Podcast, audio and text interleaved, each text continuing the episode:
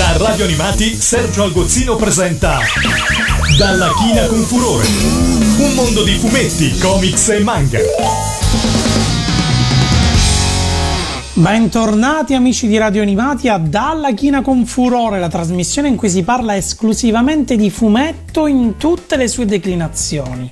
Io sono Sergio Algozzino e sono proprio un autore di fumetti.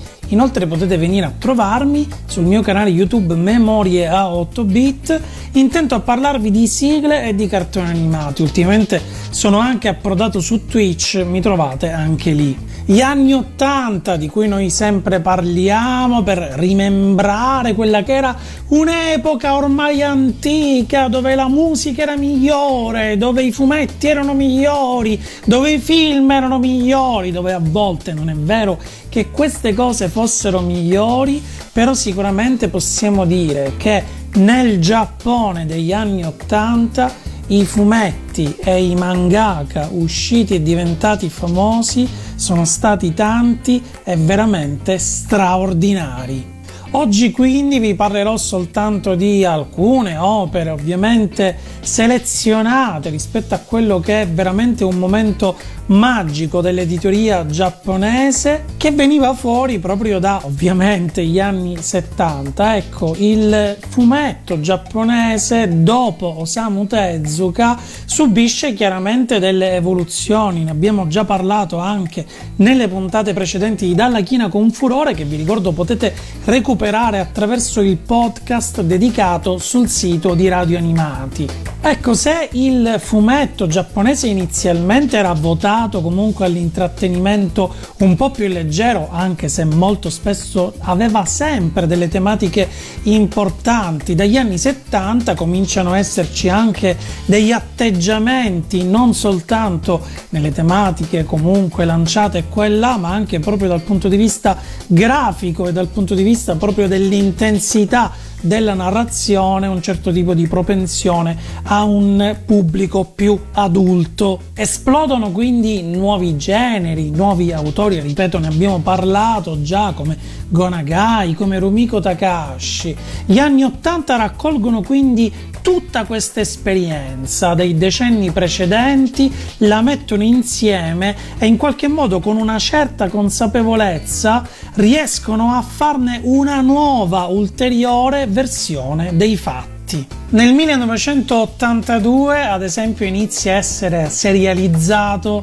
Akira, il fumetto incredibile e anche piuttosto per fortuna famoso, scritto, disegnato dal grandissimo Katsuhiro Otomo, che fra l'altro successivamente dirigerà anche la sua versione in lungometraggio animato. Il fumetto finì di essere serializzato addirittura nel 1990, pubblicato su Young Magazine della Kodansha. E conosciamo tutti perfettamente questa storia ambientata in una Neo-Tokyo post-apocalittica con questi personaggi fantastici, con un design incredibile, ma soprattutto con dei disegni pazzeschi. Perché Katsuhiro Otomo mette insieme non soltanto l'esperienza giapponese ma anche quella europea. Si nota uno storytelling infatti molto occidentalizzato in quella che poi effettivamente è la stessa griglia della tavola, abbastanza tipica per un fumetto giapponese, pur avendo contemporaneamente tutte le caratteristiche di un fumetto giapponese, pienissimo di linee cinetiche, anche la stessa caratterizzazione dei personaggi, seppur sedata in quella che poi sono la grandezza degli occhi o altri tipici stereotipi grafici del fumetto giapponese, nonostante tutto mette insieme tutto questo come un cocktail magnifico. Non è un caso che venga spesso additato da chi non gradisce i fumetti giapponesi come invece esempio di buon fumetto, come se gli altri fumetti giapponesi fossero sbagliati semplicemente perché appunto più affine a dei gusti più europei. Già sulle pagine del fumetto Otomo dà dimostrazione di una capacità registica veramente unica. Pensate che io continuo a usarlo come esempio, a farlo studiare proprio quando si parla di storytelling e di regia nel fumetto in tutte le scuole in cui insegno. E questa capacità registica e compositiva trova la sua prima forma sul grande schermo nel 1988 proprio con il lungometraggio di Akira a cui facevo riferimento all'inizio, diretto quindi da Katsuhiro Otomo finito in un momento in cui ancora il fumetto non aveva una sua conclusione, quindi con delle differenze effettivamente nella trama, con quello che era un finale che in quel momento Tomo pensava che sarebbe stato quello poi adottato sullo stesso fumetto, che invece poi cambia, viene anche molto più approfondito effettivamente nel fumetto.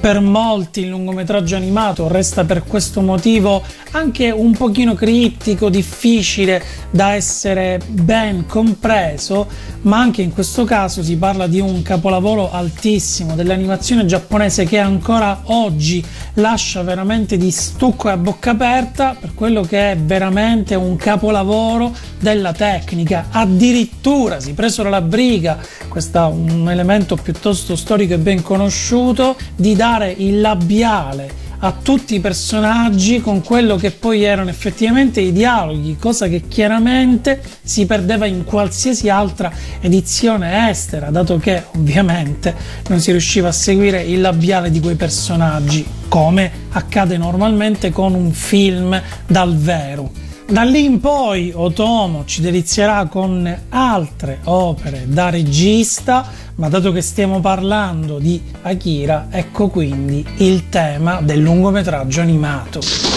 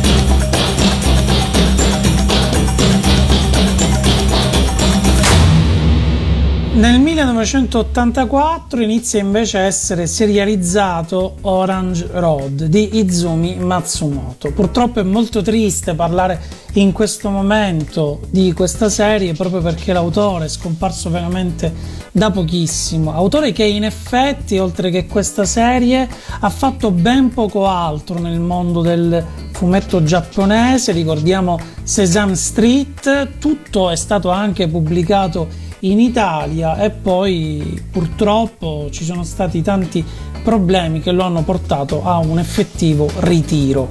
La serie è amatissima da noi in Italia, molto conosciuta grazie alla prima versione del cartone animato come fu trasmesso su Italia 1, cioè È quasi magia Johnny, poi sappiamo bene che è stato ridoppiato invece in DVD con i titoli, con anche gli episodi scartati. La serie animata sicuramente è stata di traino molto importante per la stessa serie giapponese, anche per quanto riguarda la realizzazione grafica.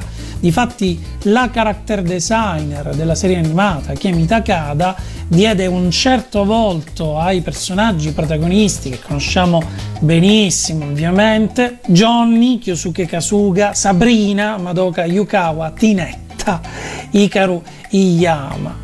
La trama era piuttosto semplice, ruotava intorno a quella che poi è la classica commedia degli equivoci, mutuata dai fumetti di Rumiko Takahashi, già famosissimi. Matsumoto ha sempre detto di aver avuto un certo occhio di riguardo proprio per le opere di questa autrice. Si vede, si vede in tantissime cose. Nonostante tutto, Orange Road brilla comunque di luce propria grazie a quelli che sono dei personaggi magnifici, soprattutto una Madoka che è veramente splendida e quella che poi è un'idea di fondo che caratterizza tutta la serie, cioè di questo protagonista che abbia questi poteri, anche se in effetti i poteri interagiscono ben poco su quella che poi è la reale economia della serie e la storia che ci interessa di più, cioè come va avanti la storia d'amore fra lui, Madoka e il triangolo insieme a Ikaru. Non possiamo quindi certo dire che Orange Road sia stata una serie rivoluzionaria, ma sicuramente ha scaldato e toccato il cuore di tantissima gente, non sarebbe quindi così tanto ricordata se non fosse così più che la sigla italiana che conosciamo benissimo, direi di ascoltarci quindi l'opening giapponese, anche quella comunque piuttosto conosciuta grazie al fatto che sono stati trasmessi poi gli episodi anche come si deve qui da noi.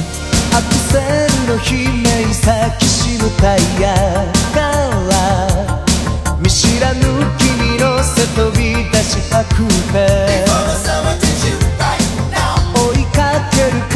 を振り切りとは閉めた君はどこでもいいから走ってと。出会いはハイウェイジャンクション。港が見える頃恋に落ちたと気づいた。手水さ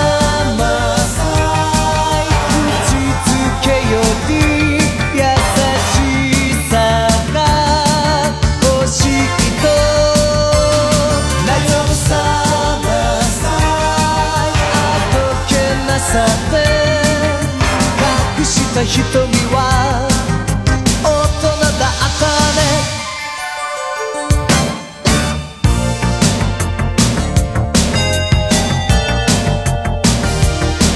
波のない入りへ並ぶマストの影。肩を抱いて桟橋を歩いたよ。気まずさは苦手な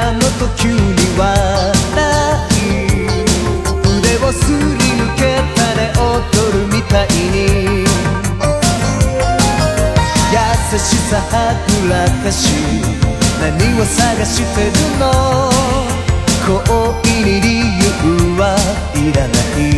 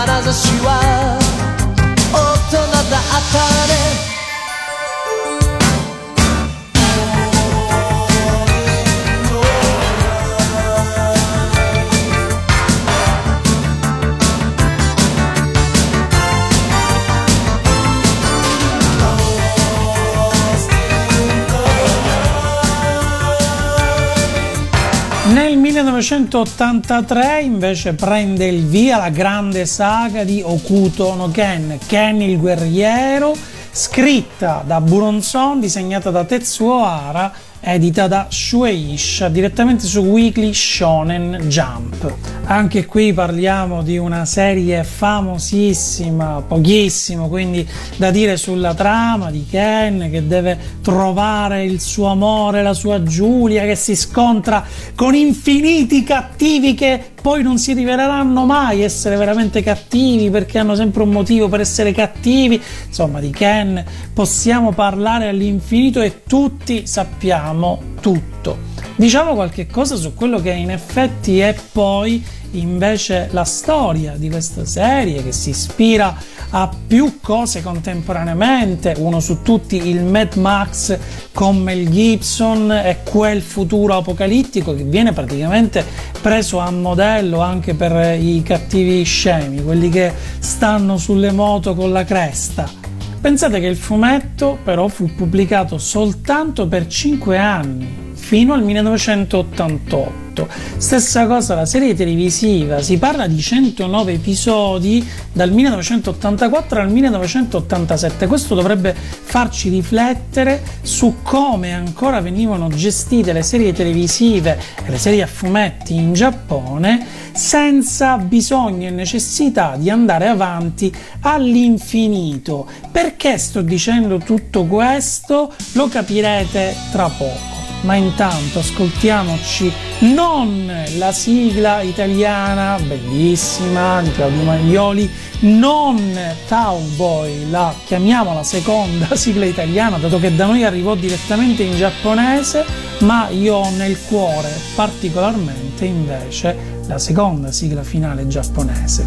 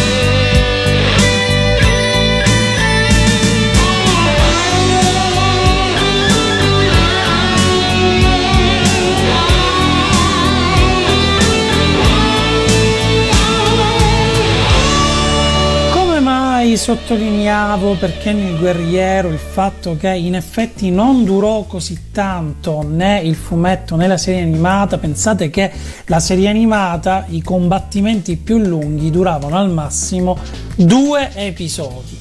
Ecco, nel 1979 inizia a essere pubblicato un bellissimo classico del fumetto giapponese, ovvero Dr. Slump, più conosciuto da noi come Dr. Slump e Arale. Il suo autore è Akira Toriyama.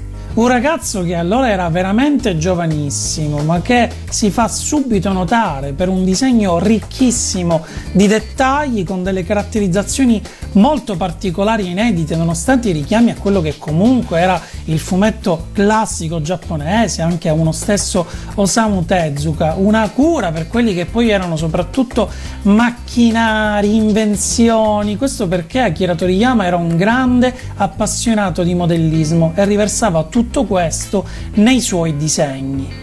Dopo il buon successo di Dr. Slump, anzi direi durante, perché in effetti la serie si chiude in parallelo, ne inizia un'altra contemporaneamente dal 1984, ovvero Dragon Ball.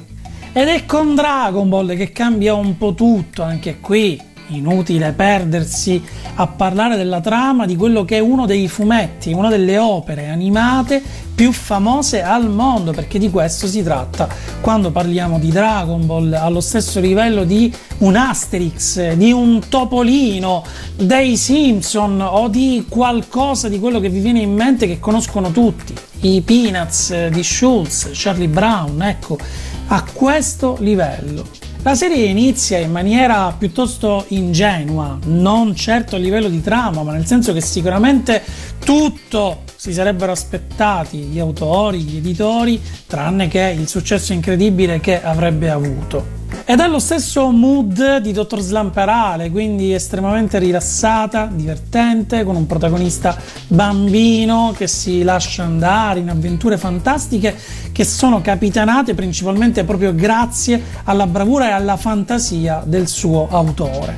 Ma a un certo punto il fumetto esplode esplode nel senso che diventa un successo mondiale che comincia a essere richiesto in altri paesi, cosa che in effetti nell'animazione giapponese, nel mondo del fumetto giapponese non avveniva così tanto spesso. Noi in Italia abbiamo una visione piuttosto falsata perché guardavamo quei cartoni in dosi massicce grazie a quello che è stato poi l'incredibile importazione dovuta alle reti televisive private italiane. Bene, nel resto del mondo non era così. Anche Akira ebbe un certo successo in America e in Europa, però come abbiamo detto non aveva esattamente le caratteristiche del fumetto giapponese soprattutto era rivolta a un pubblico un po' più adulto. Dragon Ball invece aveva la formula perfetta, senza saperlo, per piacere a tutti, come piace a tutti ancora oggi, andando avanti anche in quelle che poi sono altre serie che si sono sviluppate a seguire. Ecco, questo porta a quello che poi è il dilatamento della trama di Dragon Ball, sia nella versione a fumetti, che dura addirittura ben 11 anni, sia nel cartone che ne durerà 10, dove ricordiamo benissimo altro che duelli massimo due episodi come in Ken il guerriero, ci sono intere stagioni praticamente dedicate a lotte che a volte lasciavano anche un po' il tempo che trovavano come ritmo, cosa che nel fumetto in effetti non avveniva, che mantiene comunque sempre un ritmo invidiabile. Toriyama era un maestro dell'allungamento, cosa che purtroppo invece non avveniva nella serie animata. Nonostante tutto, si parla comunque di due capolavori, sia nella versione a fumetti sia nella versione animata. E quello che succede è semplicemente che da quel momento in poi il mercato giapponese in effetti non sarà più lo stesso. Sarà sempre più normale, quindi allungare, come si suol dire, il brodo il più possibile. A volte perché c'è voglia di farlo, a volte perché invece si vuole proprio sfruttare la voglia del pubblico di leggere e vedere nuove storie legate a quei personaggi. E quindi possiamo considerare Dragon Ball una sorta di pietra angolare in quella che è la produzione a fumetti giapponese, ma non è una critica, è semplicemente un'analisi, quella che sto facendo. E direi di chiudere questa puntata con la prima sigla giapponese di apertura di questa splendida serie che fra l'altro da noi arrivò anche direttamente così in una primissima edizione con dei dialoghi e un adattamento diverso su Junior TV Ecco la storica Maka Fushigi Adventure.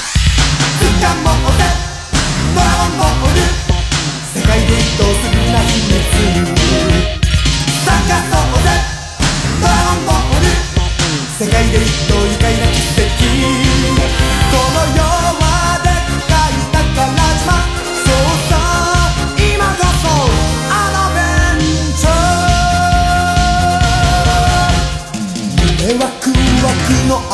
知らん。色とりどりの夢がどっさり。この世のどこかで光ってる。そいつに手に行こうぜボーイ。妖怪変でもぶっ飛ばし。雲のマシンで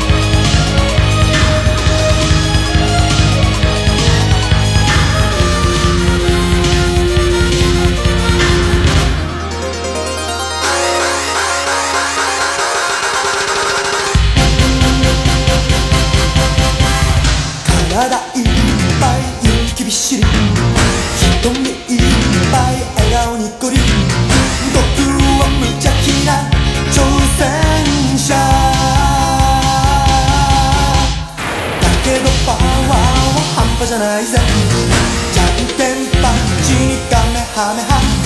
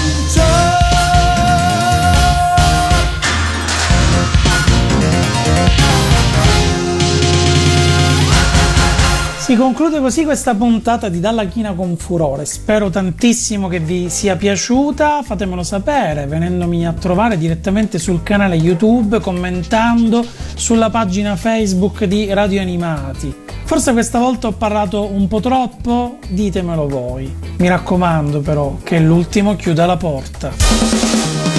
Da Radio Animati Sergio Algozzino ha presentato dalla china con furore. Un mondo di fumetti, comics e manga